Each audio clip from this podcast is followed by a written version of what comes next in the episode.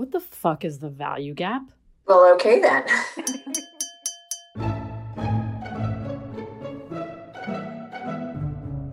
Welcome to season one of The Cocktail Conversations. I'm Michelle Mitchell, and this is the podcast that takes on an issue no one wants to talk about with a glass in hand.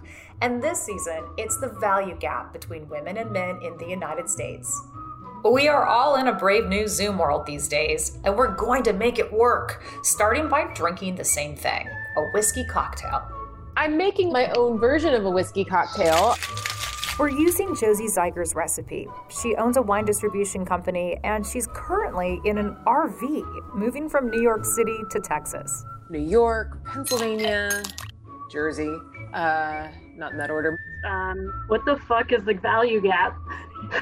That's Diane Louvel. She's an advertising executive at a major firm in New York City. I, I lost an Excel spreadsheet literally when I was sending it. I'm getting over that trauma. Can we can we deliver something to you? I think my mom called for pizza. Hey. My name is Alicia and I'm in the woods. That's Alicia Rose. She runs a cannabis company in Napa Valley. In the last week, I've been bitten by a tick and a brown recluse. Ooh. Here in Miami, we have blind cockroaches and I hate them. That's entrepreneur Meghan Morin, clarifying what I've been saying for years. Palmetto bugs are, in fact, flying cockroaches. What was the first concert you went to? Mm. Guns N' Roses. Grateful Dead. Usher, eighty-seven oh one. Suicide Kings, Weezer, opening for No Doubt. You know, Soundgarden opened for Guns N' Roses, and so did Faith No More, so I'm just saying. You left that out, Diane. Mine was Neil Diamond, and my second concert was Flock of Seagulls, so it gets worse. Michelle, you need to explain what the fuck is the value gap. The best news is that I don't even have to, because Caroline Heldman is here and she can explain it. So yeah. Doctor Caroline Heldman chairs the Department of Critical Theory and Social Justice at Occidental College. She specializes in gender, media, and race in the American context. We know that men have greater value than women by looking at data and lived experience, whether it's social, political, or economic. What women do is valued less, and our voices simply don't matter as much. But what I'm talking about is systemic sexism. So we bake it into our practices, our routines, our rituals, our institutions. It doesn't matter what professional sphere we're in or what degrees we have, our voices and our expertise is not accorded the same value as men's. And we know that, for example, when women move into male-dominated professions, wages for that profession and the prestige of that profession decline. So it's not simply the labor itself, it's the fact that women are performing it. Whoa. Does any of this sound familiar to you yet? That's you, listening audience. You may have even started drinking along with us at this point. Well, a twenty sixteen Cornell University study, among others, confirmed that when women enter fields in greater numbers, pay declines for the very same job that men were doing before. It just doesn't look as important anymore, which Diane, at least, didn't need a study to know. So I was texting with my friend the other day, something that this really smart woman who works with us said, the time to start worrying about an industry is when the men start leaving it. My very first job out of college, a woman who was about eighty-eight years old would invite me over once a week. She taught me things that she thought were going to help me move forward in my career. And one of the very first things that she told me to do was to stop going by Josie and change my name to Joe. I think about that moment and to whether my career would have been different if I had simply gone as Joe. Mm. I've been relatively sheltered, but I also am not trying to run for office or, you know, do do things like that. But in my career in advertising, I think there are some things that I've noticed. Definitely men tend to be the lead on businesses uh, and accounts. And it's fine, like their lieutenants are usually women and we usually have like S V P titles and, you know, sound important. I think sometimes it has to do with the client. These are clients from big corporations and I think they are kind of used to having men.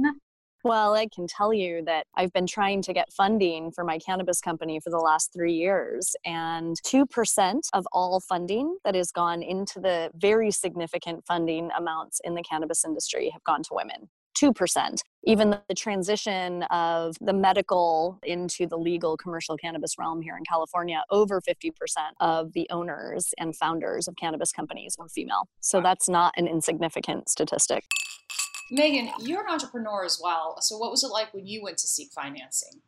Um, I mean, we got no response. So, I mean, it's tough, whether that's just being women of color, women in general, but then having the color on top of that to make it any easier. Oh. Now, if you haven't poured that drink yet, get ready for the story she's about to tell. Even access to capital now is difficult. Two foundations that we reached out to for a program that we've been wanting to create for two years now. We had a call with them last week and they weren't interested. Basically, it was no. And then a big developer reached out to partner with us. And he's a white Jewish male. We sent him the same pitch deck that we sent the two foundations last week. We literally pitched the same thing. Now this guy comes in with the same pitch deck, but it's just coming from him. And they say yes. Caroline, does this surprise you? These experiences that Meghan had talked about have a lot to do with the fact that we simply don't take women as seriously. We know this through lots of data, right? In the corporate sphere, when you think about who a possessor of knowledge is, um, it's a male and he's white, right? So it's raced and it's gendered. Literally, when I know I'm going into certain meetings, particularly in front of white males, I typically straighten my hair. I can't breathe the way I want to breathe because I know at any moment anything can be misconstrued and I have to smile at all times because I've been told before I'm like not smiling, something's wrong, I'm upset. We just have to pay attention to every little movement every time we show up somewhere because it could make or break us. You're kind of making sure that you're not too like feminine. And I remember growing up being a little bit of a tomboy. Part of the reason was because that's how I am, but also because I saw that boys had more fun, you know, could get away with more. I also kind of looked down on girly girls growing up and even into my twenties, like a strong woman was, you know, a tomboy. And a lot of ads, even ads that are well-intentioned, like I'm a girl and I want to play baseball. Okay, being a strong woman means that you're playing baseball or football and I want to play with the boys.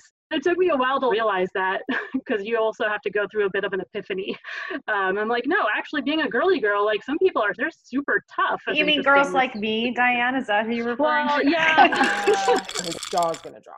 So you might have noticed that the value gap isn't just about outright misogyny, although there's that too. But it's way more subtle. For example, let's talk about who gets the credit. Women wrote, researched, invented works that were attributed to their husbands, fathers, brothers, even, get this, even the American woman who came up with the rape kit didn't get the credit for it.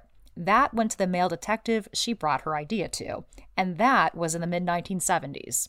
But back to the subtlety. You know, I don't necessarily identify as like a strong woman. I wouldn't have been able to create, you know, and maintain a company in this very difficult industry and in this time for five years if I weren't strong, and yet never strong enough, never strong enough to get the funding, never strong enough to be heard. Even at meetings that I've called, it still becomes somehow theirs. And it is beyond frustrating because the moment you call them on that, the men, they have an immediate need to now undermine you even further. And so it's sort of like, what do you do, right? So you speak up for yourself, you know, you're a bitch. And yet, um, if we don't speak up, we're never heard. So, you know, therein lies the rub. Josie, you were nodding as she was talking. I come from a male-dominated business as well. And the idea of trying to make your voice heard and, you know, being called too aggressive or a bitch or whatever, being in the booze and the, and the wine world, it is a boys' club. Within my company, we're all paid exactly the same percentage, which is great. So that is less of the issue, but it's out in the field where we're trying to get mind space, attention from the gatekeepers, the buyers. They look at you often and wonder, well, tell me about how you got started in this business, as what I get all the time, and not as like a, they're interested in my life. I have had to work very hard not to become a little defensive and not speak in a way that turns off the buyer. Because even though I'm in the boys' club, I still need those boys to want to buy from me, right? I still need those gatekeepers. What I'm hearing is that everyone seems to kind of police themselves a little bit. Caroline, is this what we do automatically? Well, women are savvy, right? We figure out there's some rules and then we negotiate it, right? So it's not just that your expertise is challenged, it's that your very right to be there has to be proven first. So whether it's Josie going in and talking about alcohol, you have to lay out your long resume as to why you deserve to be there. Same when you're going in front of venture capitalists, right? The same as when I go into a classroom, I actually have to tell them all of the books I've published and things I've done just to get up to the ground level I have to talk about my bona fides. And that is just not something that men do. And even when we do that, we're still not accepted, even if we've been doing something for decades. It's so true. Oh, I would also add, Caroline, I walk in at almost six feet tall. And I, I think as well, we have to speak about how a small petite woman can walk into a room and feel physically intimidated, not because, you know, the people, the men in the room are acting aggressive, but it is physically intimidating for a small woman to walk into a space and to assert that she belongs there. Well, Josie, you're adding this interesting layer, right, that you are a statuesque woman. And so you dip a bit into masculinity. You're valued more because you're a very tall, slender, athletic woman. So you're tapping into some of that privilege. I stopped wearing makeup about two years ago. Um, and I stopped not because of anything except that being out in the streets of New York, right? Humid as hell and it's disgusting. And you're carrying six bottles of wine and you're going up and down the subway several times a day. And by the end of the day, you just look like, you know, the crypt keeper. I don't know if that has a direct correlation, but within a couple of months of stopping wearing makeup, my sales went through the roof. Wow. Caroline, you always say the value gap is so baked in that we don't realize it. Is there a correlation between stopping wearing makeup and all of a sudden people take you more seriously? There is indeed. A study came out four months ago, and it's not the first one, but the most recent one, finding that women in positions of leadership are taken less seriously the more makeup they wear. What's so incredible about this, though, is that in general, if you think about how women are valued, this is how we're valued. We raise our little girls to view their bodies as these projects to constantly be worked on, right? Because we value men for their money and their professional positions, and we value women for their bodies. You can take the most powerful women in the world and immediately reduce them to a sex object, which is, is this incredible kind of erosion of our power, which speaks to how we're not fully welcome there. Well, and God forbid we age. So yeah. It's called the femme fatale effect. A twenty nineteen study found that attractive women are judged to be less truthful and less trustworthy. And if you're wondering at this point how women can ever get it right, so was I. You guys think that men have the luxury of being nice bosses? Because I've had really good male bosses. And I have a female boss now. She's very supportive, but I've had a couple of tough ones. And if I had to, you know, choose, probably the majority of my bosses that have been men, I preferred them to female bosses. And I don't know if it's because they know their position in society and they have the luxury of just being generous and nice, you know. Someone said, as I was graduating, don't go get a female boss. I mean, I think you're exactly right that the men have the luxury of just getting to be nice guys, right? Because they don't have to constantly vie for their position of power. I hate working for women. I do. Every female boss that I have had, I have really not enjoyed working for her. God, that's so sad. I, I know. I, and I, I say that and it sounds terrible, but I have found that in female dominated offices, it is catty, it is nasty, it is backstabbing. I've always enjoyed working with men significantly more. My memories of my bosses I wasn't so fond of were women, but honestly now, and I talk about this often to my business partner, I realize why those women were the way they were, because I think for so long, you really have to build this wall mm. and not let things affect you. And like, I see myself even doing it. I realize that a lot of women, we just, we train ourselves to be this way, and it's not truly who we are, but it's just who we have to show up as when we're doing business. But could it be partly because, as Diane was saying, men have the luxury of being nice. And as women, there's just this element of just trying to scrape through and get as much as you can. And it just, it feeds through into the culture. I would take it back even more to a foundational level that because women's primary value is based on our bodies, first and foremost, and then everything else is, is secondary, we compete with other women for our own self-worth. We do it all the time. We do it from the time we're very little. And so female competition is baked into how we relate to other women. Fucking value gap. It sucks you in. It really sucks you in. Sorry. My mom keeps coming into my room. You want me to heat the pizza? So, what the fuck is the value gap? Well, for one thing, it's not about the glass ceiling. It's about the foundation. Because if that's not solid, how are you going to build anything that lasts? If you're wondering what the other half thinks about this, well, so are we. Which is why up next is The Good Guys. There's a value gap.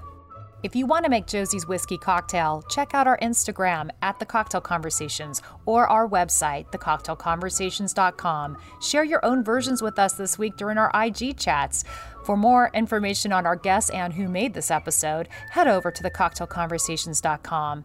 Want more? Join the club, the Old Pal Club. That's where your tax-deductible membership gets you private access to special interviews, extras, events, and more. You can become an Old Pal through our Instagram and our website.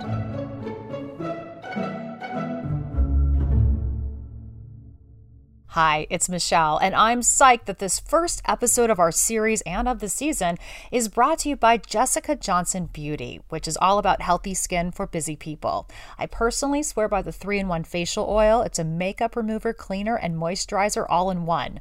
Jessica Johnson Beauty, fewer products, better beauty. See more at jessica johnson beauty dot shop.